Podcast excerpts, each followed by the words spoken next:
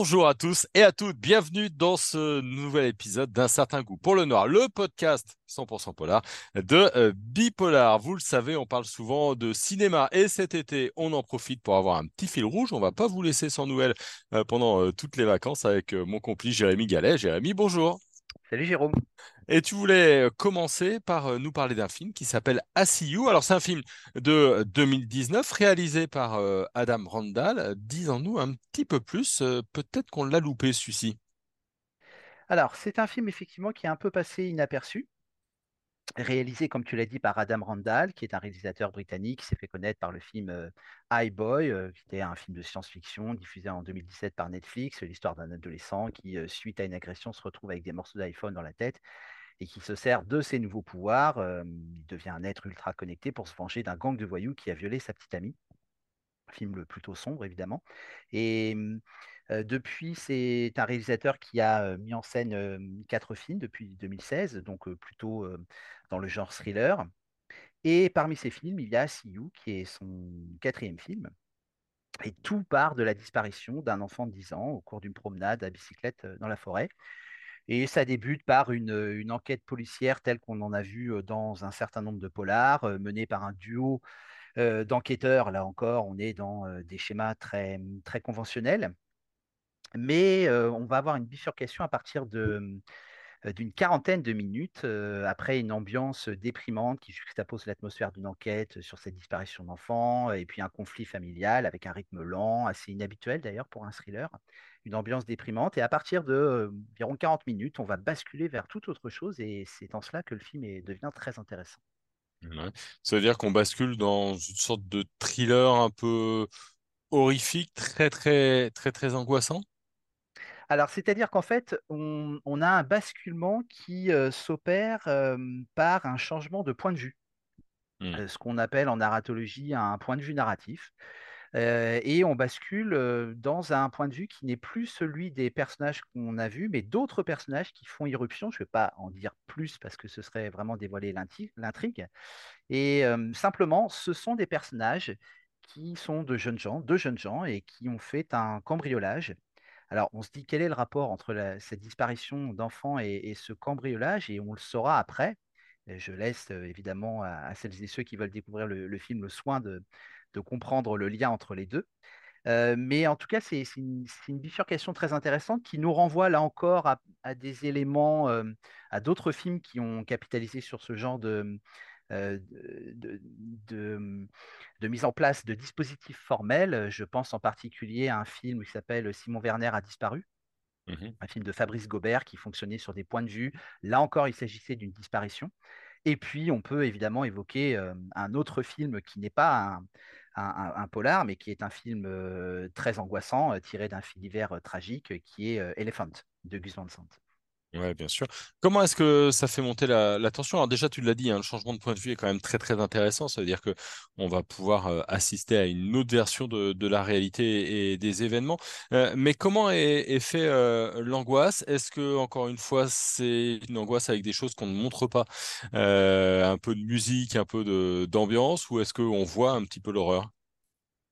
Alors, tout est, encore une fois, je vais me répéter, fondé sur les points de vue qui permettent de comprendre les indices qui ont été disséminés dans la première partie et qui vont petit à petit nous faire aboutir à la vérité, qui est une terrible vérité.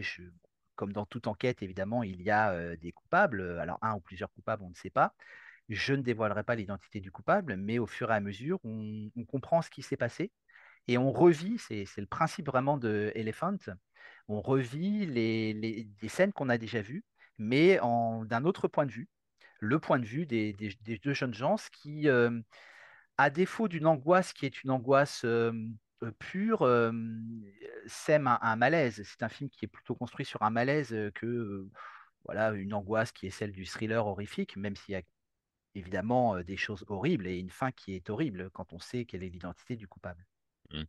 Ça tient sur évidemment une bonne distribution, hein, et sur des acteurs et des actrices, et notamment Helen Hunt. Helen Hunt, on la connaît pour des grosses comédies. Alors, Dingue de toi, Pour le pire et le meilleur, Dr. T et les femmes, ce que veulent les femmes en 2000. Mais on la connaît aussi pour des drames indépendants comme The Session, ce qui lui a permis de remporter l'Oscar de la meilleure actrice. Parlons un petit peu des acteurs et des actrices. On y croit, on est bien dedans. Quelle est leur prestation ?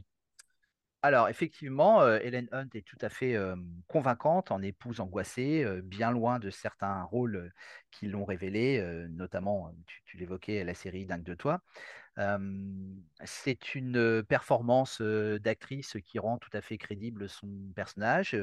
On peut aussi parler de son comparse dans le rôle de Greg, son comparse qui...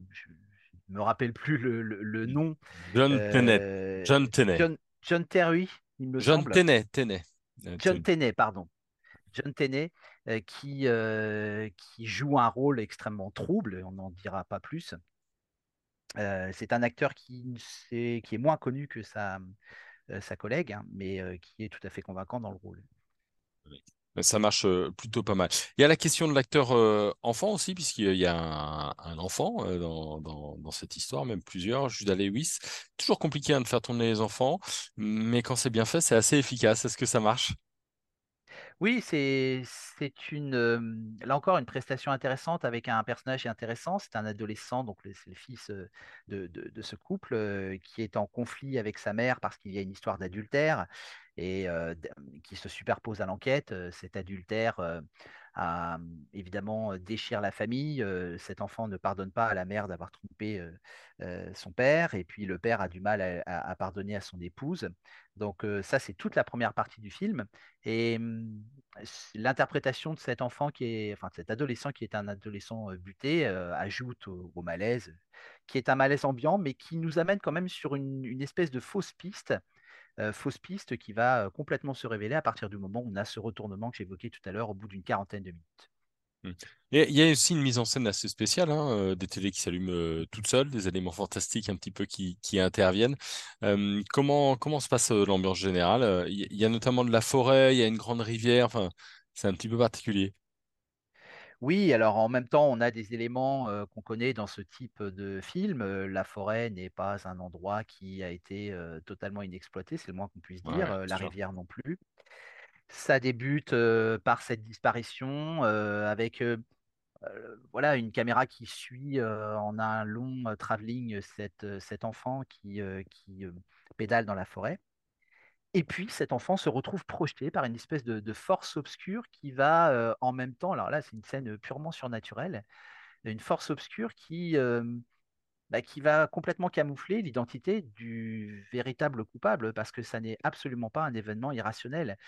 Donc oui, le film joue sur des décors qui sont des décors auxquels on est habitué. C'est aussi une cité qui est une cité inquiétante. On est aussi dans...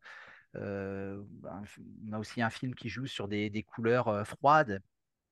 Donc ça, c'est toute la première partie du film jusqu'au retournement qui va transformer qui va rejouer les scènes du film et transformer véritablement cette histoire en un huis clos. Ouais, carrément.